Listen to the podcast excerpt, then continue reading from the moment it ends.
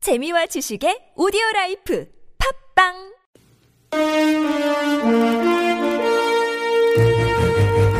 여러분의 합리적 판단을 돕기 위해 오늘의 뉴스를 골랐습니다. 백병규의 뉴스 체크.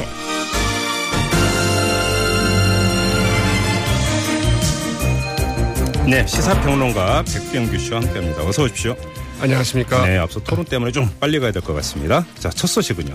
네, 그 진견준 검사장이 오늘 그 구속 기소가 됐죠. 예. 네, 차관급인 그 현직 검사장이 구속 기소된 것은 이제 그 검찰 역사상 처음입니다. 네, 진경준 검사장 이 공짜 넥슨 주식으로 그 100억 대의 그 부당 이득을 취하지 않았습니까? 예. 그러나 그 자칫 법망에서 좀 빠져나갈 뻔했죠. 그랬죠. 공소시효가 끝났기 때문인데요. 그러나 그 넥슨 명의 차량인 그 제네시스를 그 공짜로 사용한 점, 사용한 뒤에 그 넘겨받은 것, 그리고 그 2015년 11월까지 11월부터 2014년 말까지 11차례에 걸쳐서 이 김정주 넥슨 회장과 그 넥슨 측으로부터 가족 해외 경비 5천여만 원을 이제 지원받은 사실. 어이구, 이렇게 예. 드러나면서 네. 결국은 이제 이 포괄적 뇌물수수, 음. 포괄 일죄라고 하죠. 네. 그래서 연속된 뇌물수수죄로 음. 모두 좀 엮이게 됐습니다. 11번에 걸쳐서 해외 여행 경비로만 5천만 원 넘게 받았다면 한 번에 거의 500만 원씩 받아갔다는 이야기가 되는 거네요. 네, 그 100억 원대의 그 이득을 취하고요. 네.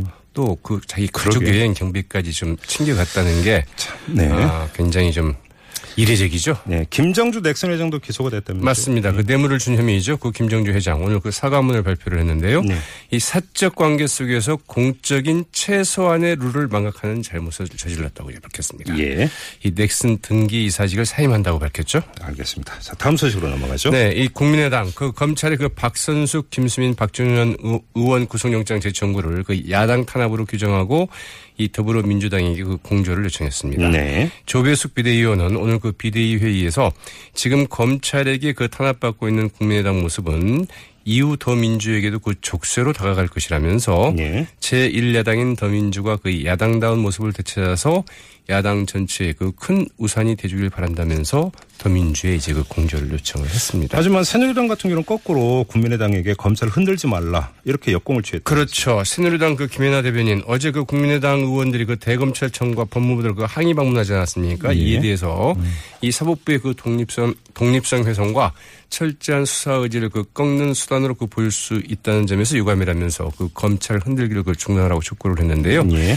네, 국민의당의 어, 이 공조 요청에 대해서 더민주 쪽에서는 아직 그 구체적인 음. 반응은 나오고 있지는 않습니다. 알겠습니다. 우병우 민족수석 관련 후속 보도가 있죠? 네, 우병우 민정수석 그 가족이 그 회사 명의의 그 2억 원대 그 요제차 이 마세라티 콰트로 포르테를 사용한 것으로 이렇게 드러난 데 대해서 예. 네, 박지원 국민의당 그 비대위원장 이 우병우 수석의 그 사퇴를 이제 거듭 요구했습니다. 예, 예. 박지원 비대위원장은 오늘 그 비대위 회의에서 이 우병우 수석의 그 파렴치함이 그 매일 밝혀지고 있다면서 우병우 수석이 그 휴가를 다녀와서 그 거- 검찰로 가지 않고 어제 그 청와대로 그 복귀했다고 하는 것은 운전을 잘못한 것이다 이렇게 말하기도 했다고 그러네요.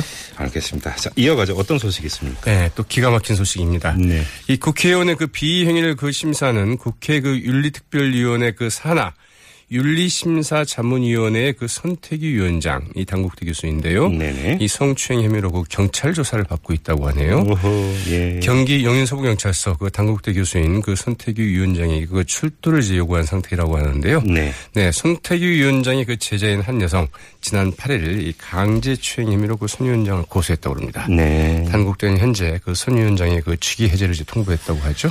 아이고. 자, 넘어가겠습니다. 네. 자, 또 어떤 소식이 있습니까?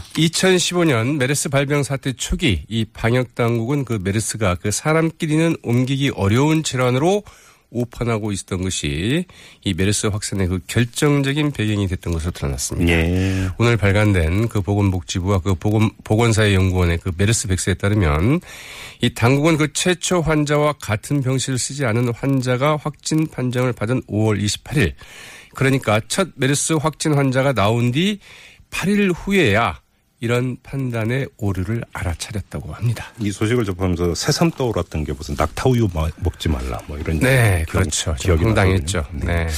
자, 지휘 체계상의 혼란 이 문제도 지적이 있었다고요? 네, 한마디로 이 질병을 통제하는 과정에서 그 모든 책임을 지고 그 끌고 나가는 그 리더십을 보여줬던 사람이 아무도 없었다 이런 지적인데요. 그렇죠. 네, 보건복지부는 그 5월 28일 그 중앙메르스관리대책 본부를 조직하고 그 상황실을 설치를 했지만 네. 이 환자 발생 추이를 보여주는 가장 중요한 자료인 메르스 유행 곡수는 그 대책 본부가 설치된 지 그 열흘이나 지난 6월 7일에나 발표가 됐고요. 예. 이 방역 최정점에 있는 그 중앙대책본부가 그 허둥대는 동안에 일선 현장에서는 일할 사람은 없는데 보고할 곳은 많다. 네. 이런 아우성이 이어졌다는 보고도 나왔습니다. 알겠습니다. 짧게 하나만 더 전해 주십시오.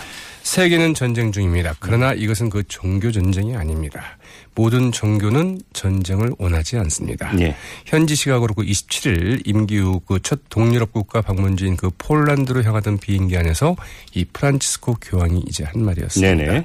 이 프랑스 그 생티티엔브르 네, 루브레 이 성당에서 그 미사 도중에 그 자크 아멜 신부가 그 이슬람 국가 인질범에게 그 잔인하게 살해당하지 않았습니까? 예, 예, 예. 여기에 대해서 그 깊은 슬픔을 표했지만 이 종교 전쟁으로 몰아가선 안 된다고 경결했는데요. 네. 지금도 세계는 전쟁 중이지만 그러나 이것은 종교 전쟁이 아닌 돈과 자원과 같은 그 이익을 얻기 위한 사람들의 전쟁임을 분명히 해야 된다 이렇게 강조를 했다고 그러네요. 예. 자, 시사평론가 백병규 씨와 함께한 뉴스 체크 시간이었습니다. 수고하셨어요. 네, 고맙습니다. 네.